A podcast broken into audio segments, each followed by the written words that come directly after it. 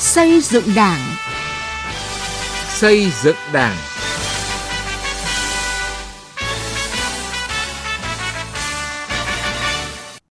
Thưa quý vị và các bạn, chương trình xây dựng Đảng hôm nay xin chuyển đến quý vị và các bạn những nội dung chính sau. Quyết tâm chính trị của Đảng về đẩy lùi suy thoái tiêu cực trong cán bộ đảng viên, nhận diện và các giải pháp đấu tranh chống chủ nghĩa cá nhân trong Đảng. Từ nghị quyết đến cuộc sống.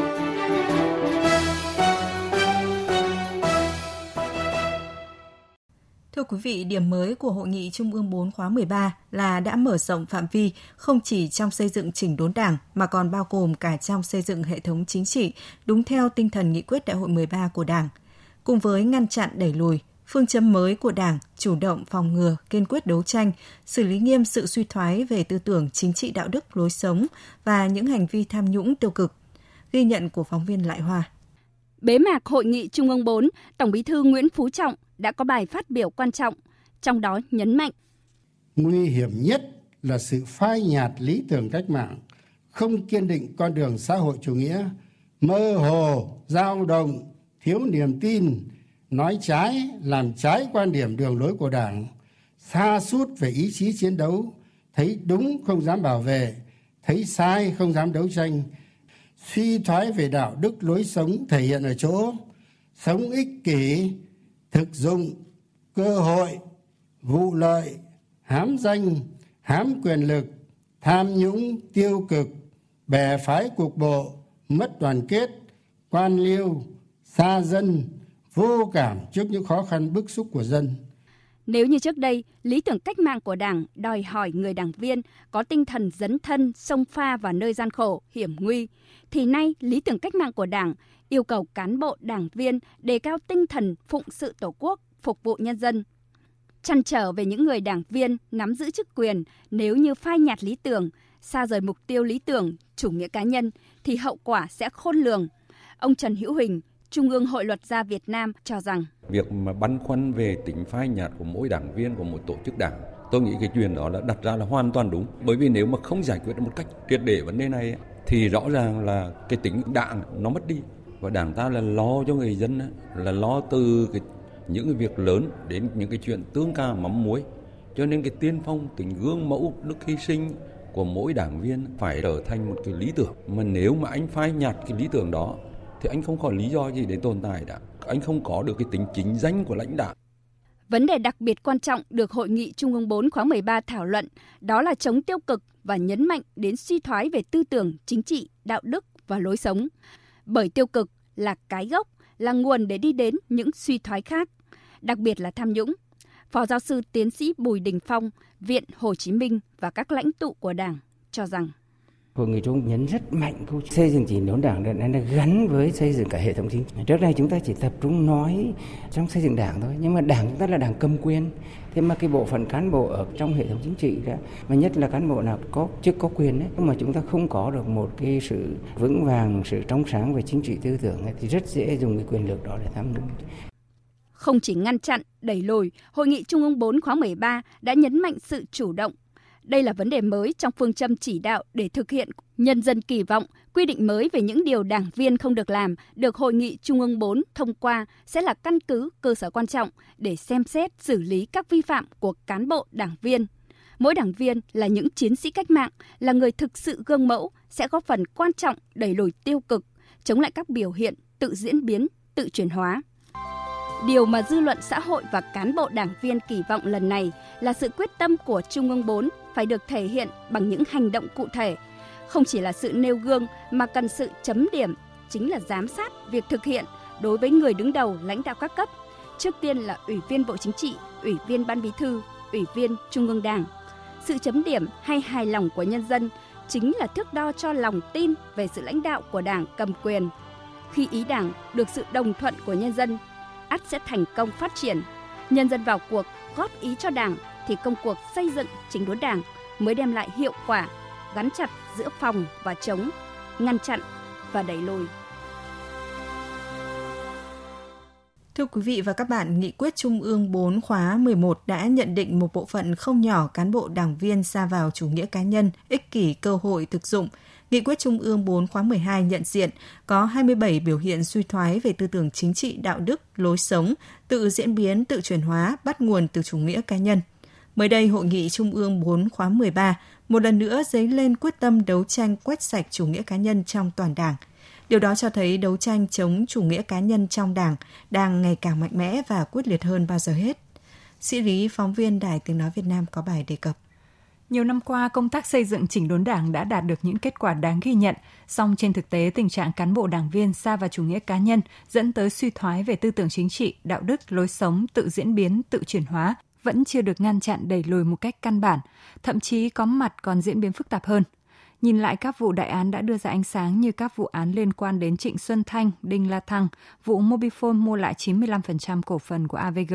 đại án tại dự án mở rộng giai đoạn 2 công ty gang thép Thái Nguyên, vụ vi phạm các quy định về quản lý đất đai xảy ra tại Tổng công ty Sabeco, rồi vụ tham ô tài sản xảy ra tại Tổng công ty Nông nghiệp Sài Gòn – và mới đây nhất là các vụ án liên quan đến sai phạm của lãnh đạo tỉnh Khánh Hòa, Bình Dương, đến vụ 9 cán bộ cấp tướng trong lực lượng cảnh sát biển bị kỷ luật vì để xảy ra những sai phạm nghiêm trọng. Những vụ việc như vậy khiến dư luận xót xa khi cán bộ thì bị xử lý, còn hàng trăm hàng nghìn tỷ đồng của nhà nước đã bị thất thoát lãng phí. Để xảy ra tình trạng đó có nhiều nguyên nhân, nhưng có một phần quan trọng là do những cán bộ đảng viên dính chàm đó thiếu rèn luyện, xa vào chủ nghĩa cá nhân – tiến sĩ Nhị Lê, nguyên phó tổng biên tập tạp chí Cộng sản và phó giáo sư tiến sĩ Nguyễn Trọng Phúc, nguyên viện trưởng Viện Lịch sử Đảng cho rằng. Qua những vụ đại án càng cho thấy không có một vụ đại án nào mà ở đó chủ nghĩa cá nhân không hiện diện. Nhưng điều đặc biệt là nó đã biến tướng một cách rất tinh vi rất nguy hiểm. Nhân danh nhân dân nhân danh cộng đồng thậm chí nhân danh đảng để đục khoét cộng đồng để phá hoại đảng, để đục khoét thể chế là cũng là phá hoại đất nước. Suy thoái về đạo đức, sống xa hoa, sống lãng phí, sống xa hoa. Chơi bời thì vẫn có cán bộ nhởn nhơ chơi bời. Cán bộ hư hỏng, không những hư hỏng về đạo đức đâu, mà còn làm thay đổi cả đường hướng phát triển của đất nước. Ông Nguyễn Ngọc Thanh, đảng viên phường Quan Hoa, quận Cầu Giấy nhìn nhận, chủ nghĩa cá nhân bao giờ cũng gây ra những hậu quả khôn lường, không những cho bản thân họ mà còn cho cả quốc gia và dân tộc nếu những người đó giữ những cương vị nhất định trong tổ chức đảng, bộ máy nhà nước. Vì vậy cần phải đẩy mạnh hơn việc chống chủ nghĩa cá nhân. Có thể nói, những biểu hiện của chủ nghĩa cá nhân đối lập với đạo đức cách mạng nếu không có bản lĩnh và tự nghiêm khắc, rèn luyện mà chỉ nghĩ đến lợi ích bản thân thì cá nhân đó sẽ lún từ sai lầm này đến sai lầm khác, ngày càng nghiêm trọng hơn và cuối cùng là vi phạm pháp luật với những hậu quả đau xót. Theo Phó Giáo sư Tiến sĩ Đoàn Thế Hành, Học viện Chính trị Quốc gia Hồ Chí Minh, trong ba nhiệm kỳ liên tiếp 11, 12 và 13, tại Hội nghị Trung ương 4 đều đặt nhiệm vụ xây dựng chỉnh đốn đảng lên hàng đầu, nhưng ở Hội nghị Trung ương 4 khóa 13 xác định chống chủ nghĩa cá nhân là nhiệm vụ trung tâm, bởi chủ nghĩa cá nhân là nguyên nhân sâu xa dẫn đến sự suy thoái về tư tưởng chính trị, đạo đức, lối sống, tự diễn biến, tự chuyển hóa, và đó cũng là con đường rất ngắn dẫn đến sự phản bội lý tưởng cách mạng của Đảng và dân tộc chủ nghĩa cá nhân này nó là cái giặc nội xâm. Nó phá từ bên trong phá ra. Cho nên là vẫn phải tiếp tục chống. Nếu không chống, thì cái này nó trở thành trào lưu và nó sẽ nguy cơ là tồn vong của đảng. Một là đảng không trong sạch, không ngang tầm. Hai là đảng không thu phục được nhân tâm, không đoàn kết được toàn cộng đồng. Cho nên cái điều, cái sức mạnh của đảng thì không đảm bảo cho đảng giành được thắng lợi. Thì đảng ta đã kiên quyết giáo dục đạo đức, xây dựng chỉnh đốn đảng đó là một mặt. Nhưng một mặt khác là còn đòi hỏi đảng phải tuyển lựa những cái con người chấp nhận hy sinh dám chịu chấp nhận thiệt thòi. Một cách khách quan công tâm họ vì đảng vì dân thì đảng mới có đủ khả năng để lãnh đạo. Đẩy lùi và quét sạch chủ nghĩa cá nhân, Đảng sẽ đẩy lùi được suy thoái tham nhũng tiêu cực bởi tất cả những sự hư hỏng đó đều bắt nguồn từ chủ nghĩa cá nhân.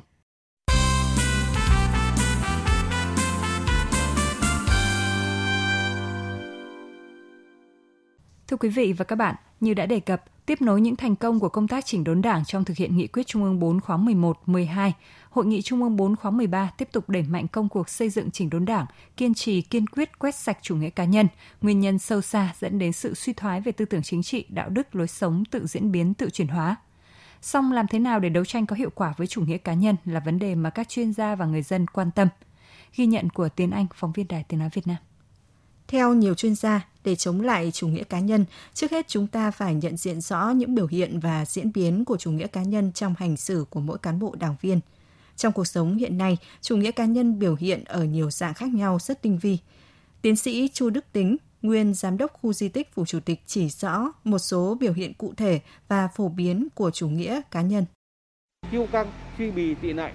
rồi là chăm chăm lấy của mình, lấy của gia đình nhà mình, của chồng họ mình, của tập thể nhỏ của mình, rồi dẫn đến tham ô tham nhũng, lãng phí quan liêu, vân vân. Do vậy, cái giặc nội xâm là chủ nghĩa cá nhân hết sức cần phải chống. Mà nếu không chống được thì là liên quan đến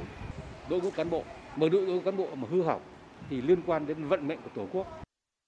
Phó giáo sư tiến sĩ Nguyễn Khắc Thanh, giảng viên cao cấp Học viện Chính trị Quốc gia Hồ Chí Minh cho rằng, các biến thể của virus chủ nghĩa cá nhân nhiều vô kể với các biểu hiện khác nhau, đặc biệt trong những năm gần đây, chủ nghĩa cá nhân thể hiện qua sự nể nang, né tránh, su nịnh, thao túng quyền lực, từ đó tìm mọi cách vun vén cho lợi ích cá nhân gia đình, dòng họ mình và những nhóm người cùng cánh hầu. Chủ nghĩa cá nhân biến con người thành kẻ tham lam không có điểm dừng. Chủ nghĩa cá nhân ấy nó trở thành một cái gọi là tín điều là thế phải thế nữa không bao giờ dừng. Hình dung thế này, này khi mình cần tiền ấy thì có một ít tiền nó thấy đủ rồi thế nhưng mà những cái kẻ kia thì nó lại không bao giờ biết con số không. Cuối cùng vẫn nhìn quanh đâu đó là có những kẻ hơn mình. Thế thì cuối cùng nó chỉ kết thúc khi và chỉ khi hai cái số không cuối cùng nó lồng với nhau thành cổng số 8 đấy, chủ nghĩa cá nhân nó đưa đến đấy. Thế có biết không? Biết. Nhưng có có có biết mà để mà làm, mà tránh không thì lại không. Cứ nghĩ là vụ này cuối cùng, làm xong lần này thì thôi, và cái này không ai biết đâu. Mấy mình cánh mình biết với nhau thôi chủ nghĩa cá nhân với nhiều biểu hiện khác nhau nhưng đều mang lại những hệ lụy lớn cho chính người mang tư tưởng chủ nghĩa cá nhân, tiềm ẩn nguy hại lớn cho quốc gia và dân tộc. Vì vậy, chúng ta phải áp dụng nhiều giải pháp đồng bộ cả về giáo dục chính trị tư tưởng đối với cán bộ đảng viên lẫn các chế tài pháp lý, cùng với đó là sự giám sát, kiểm tra từ bên trong lẫn bên ngoài – Chủ tịch Liên đoàn Luật sư Việt Nam Đỗ Hữu Thịnh nêu quan điểm. Một trong những vấn đề là phải xây dựng về phẩm chất chính trị, đạo đức và tôi rất thích cái câu nói của Tổng Bí thư là cái danh dự của một con người là thiêng liêng nhất. Công tác giáo dục chính trị tư tưởng phải được đặt lên hàng đầu. Sau đó mới đến công tác thanh tra kiểm tra. Sau đó mới đến công tác xử lý nghiêm và kiên quyết và có hiệu quả. Tất cả cái việc đó phải làm đồng bộ. Nhưng một trong những khâu đột phá của Đảng ta đấy thì cái công tác chính trị phải được đặt lên hàng đầu. Theo bà Hà Thị Mai Hiên, giảng viên Học viện Hành chính Quốc gia Hồ Chí Minh, chúng ta nói mở rộng dân chủ, huy động nhân dân tham gia vào công tác xây dựng Đảng là rất đúng và chúng.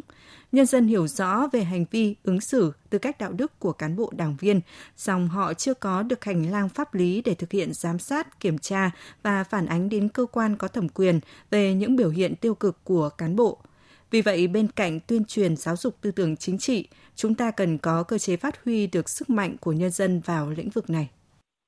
À, phải sớm có cái cơ chế đảm bảo cho nhân dân tham gia vào công tác xây dựng đảng. À, đây là giải pháp vừa mang tính cấp bách, vừa mang tính lâu dài của công tác xây dựng đảng, à, cũng như trong cái việc phòng chống chủ nghĩa cá nhân của cán bộ đảng viên hiện nay. À, đồng thời thì phát huy cái vai trò giám sát của nhân dân, của các phương tiện thông tin đại chúng À, đối với cái rèn luyện phẩm chất đạo đức lối sống của cán bộ đảng viên thường xuyên làm tốt cái công tác kiểm tra thanh tra à, giám sát và thông qua kiểm tra giám sát thì sẽ là góp phần quản lý chặt chẽ à, từng cán bộ đảng viên đồng thời phát hiện và xử lý kịp thời đảng viên vi phạm Đảng đã có các nghị quyết chỉ thị về xây dựng và chỉnh đốn, đặc biệt gần đây là quy định của Trung ương về trách nhiệm nêu gương, quy định kiểm soát quyền lực và chống chạy chức chạy quyền. Nhưng hơn cả, mỗi cán bộ đảng viên cần phải thấy được trách nhiệm của mình, thực sự gương mẫu, các tổ chức đảng phải công tâm trong đánh giá cán bộ và điều quan trọng là huy động được sự tham gia tích cực rộng rãi hơn từ nhân dân. Chắc chắn chúng ta sẽ hạn chế tiến tới đẩy lùi được chủ nghĩa cá nhân. Thưa quý vị và các bạn, thời lượng dành cho chương trình xây dựng Đảng hôm nay đến đây đã hết. Cảm ơn quý vị và các bạn đã quan tâm theo dõi. Xin chào và hẹn gặp lại.